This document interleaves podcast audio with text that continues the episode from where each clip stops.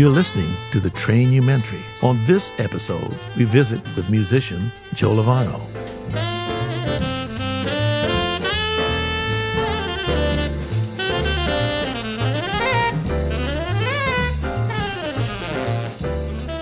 Certain players play beautiful and great and stay in the same place within their repertoire, within the people they play with. Relationships are everything in the music, and who you play with, who you dig, who you hear, take you out of your own little world and, and into a bigger place, you know?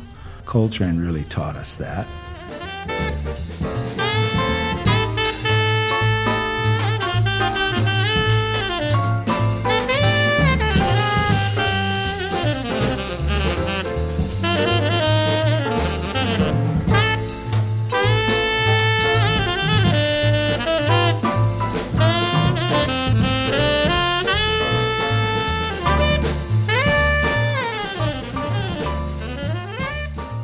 Well, my dad, Tony Lovano from Cleveland, Ohio, had a great record collection and he played tenor himself.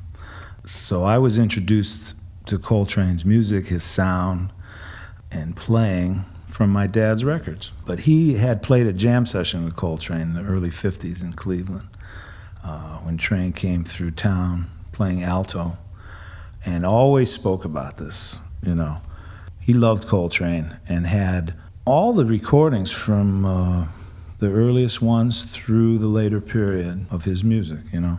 So I grew up with all of Coltrane's catalog in a way, swirling around my musical development as a kid.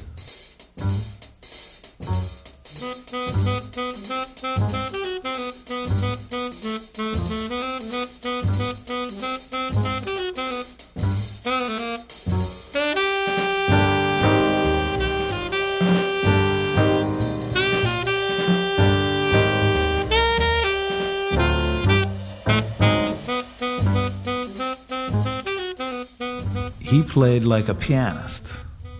He played like a drummer. He was holding a saxophone in his hands, but uh, he played with the wide spectrum of possibilities that uh, pianists play with. The full range of the horn, the way he voiced through chords, his deep rhythmic approach from the beginning, long before he ever recorded anything. He was uh, dealing with the full spectrum of, of rhythm polyrhythms and uh, feeling the big beat within what he could execute within that. And uh, you could hear through all, all the different times on his recordings the serious focus with the beat and how he shaped his, his melodies within the rhythm and the sequence of chords. And the blues. He played the blues. He worked everything out on the blues in all tempos and in all keys. And everything else he played, uh, it was just there, man. He just he could just hear everything.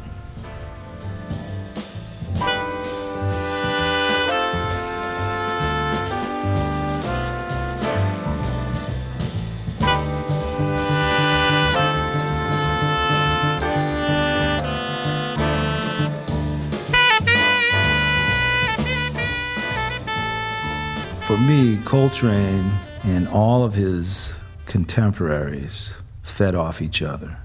And they played with contrast to each other to be themselves. Coltrane was a leading force for himself.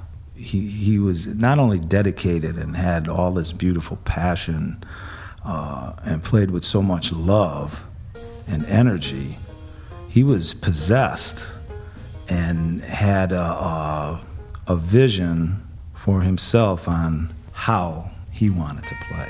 And that created this incredible energy around him that a lot of the great players in, in jazz have.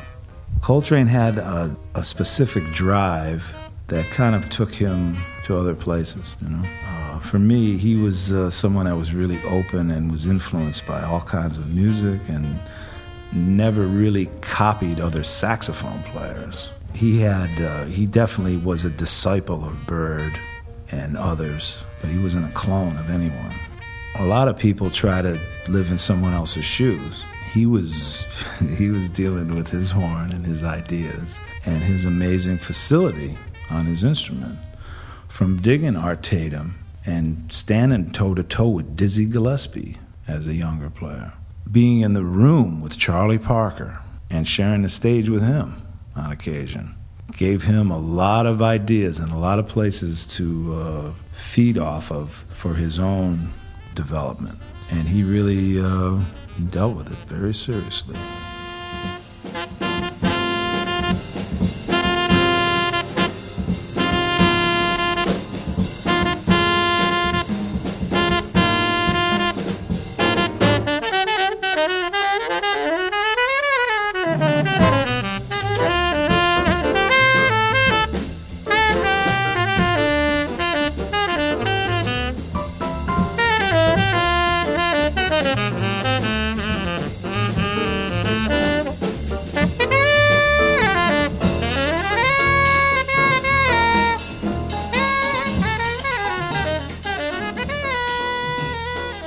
For more information on the program, visit trainumentary.blogspot.com.